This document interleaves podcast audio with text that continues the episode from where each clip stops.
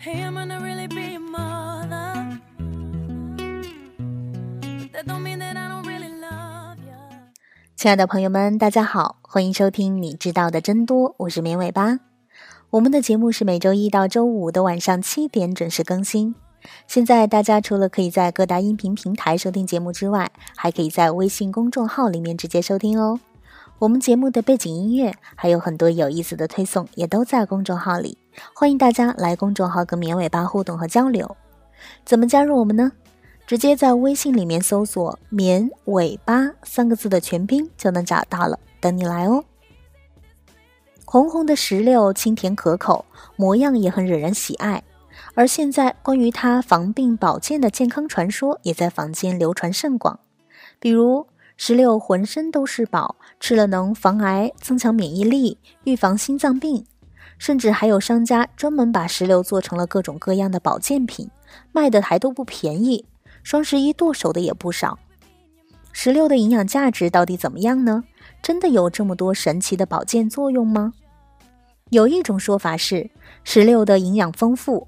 一个石榴所含的维生素 C 就相当于两个苹果，这听起来似乎还挺不错的。但是且慢，拿苹果当对照，这可就有点耍流氓了。其实和其他的水果一样，石榴可以成为均衡饮食的一部分。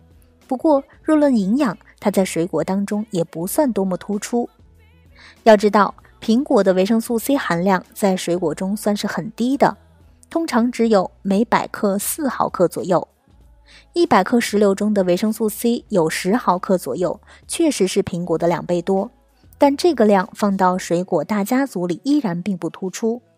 我们所熟悉的橘子、红枣、菠萝、荔枝、芒果和木瓜都比它多，而拿它跟苹果对比，就好像拿乌龟跟蜗牛比谁跑得快一样。即使这两者分出了胜负，也并不能拿一百米的冠军。另外，现在抗氧化的概念特别火，是个食品，不提提抗氧化都显得有点落伍了。自然，也有很多石榴产品的宣传重点就放在了它的抗氧化成分上。科学家也从石榴中提取出了一些活性成分，最常见的就是一些多酚类抗氧化物质。比如花色苷、花黄素类、鞣花酸等。通常，不同品种的纯石榴汁中总多酚含量是零点二到百分之零点一之间。不过，这些成分其实也都没有什么特别，很多的蔬菜水果中都能找到。也有一些宣传声称石榴浑身都是宝，籽和皮里面也含有丰富的抗氧化物质。不过，石榴籽和皮一般人不会吃。有多少抗氧化物质也没有什么大的作用。聪明的商家倒是把石榴籽和皮里的抗氧化物质提取出来，做成了保健品，但是它的健康效果实在有限。围绕着石榴中的抗氧化物质，人们提出了很多健康功效的设想，比如促进心血管的健康以及预防前列腺癌等等。这些说法也已经被很多的商家大肆宣传，在各种产品的推广上都用得淋漓尽致。但它背后的研究证据还是很缺乏。就拿石榴预防前列腺癌这个说法来说，它其实是对现有的研究结果的过度演绎。在早先的一些实验室研究中，人们确实发现石榴汁或者是石榴提取物表现出了一些抑制前列腺癌细胞生长的作用。但值得强调的是，一方面，抑制肿瘤细胞生长和预防肿瘤可不是一码事；另一方面，这只是动物和细胞研究的结果，在进行足够多的临床研究验证之前，谁也不知道这事儿是不是真的靠谱。那么，临床研究的情况又是如何呢？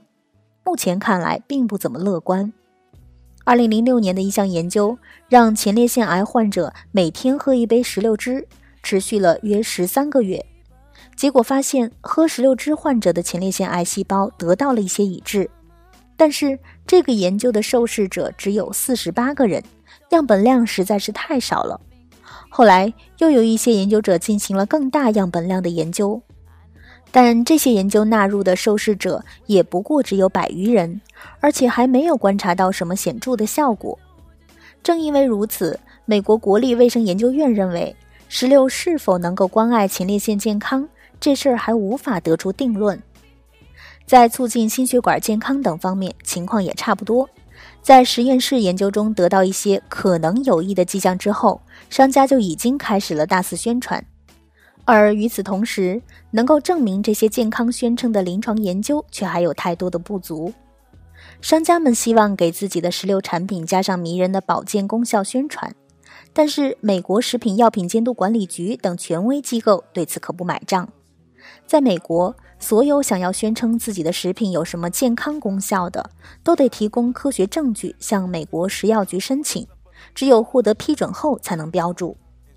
美国就有一家生产石榴汁的企业，为了更好地宣传他们的石榴汁，这家企业花了大量资金支持了一百多项关于石榴汁有益健康的研究，发表了七十多篇研究论文。他们信心满满地向美国食药局提交了申请，但美国食药局对申请资料进行了科学评议后，直接驳回了申请。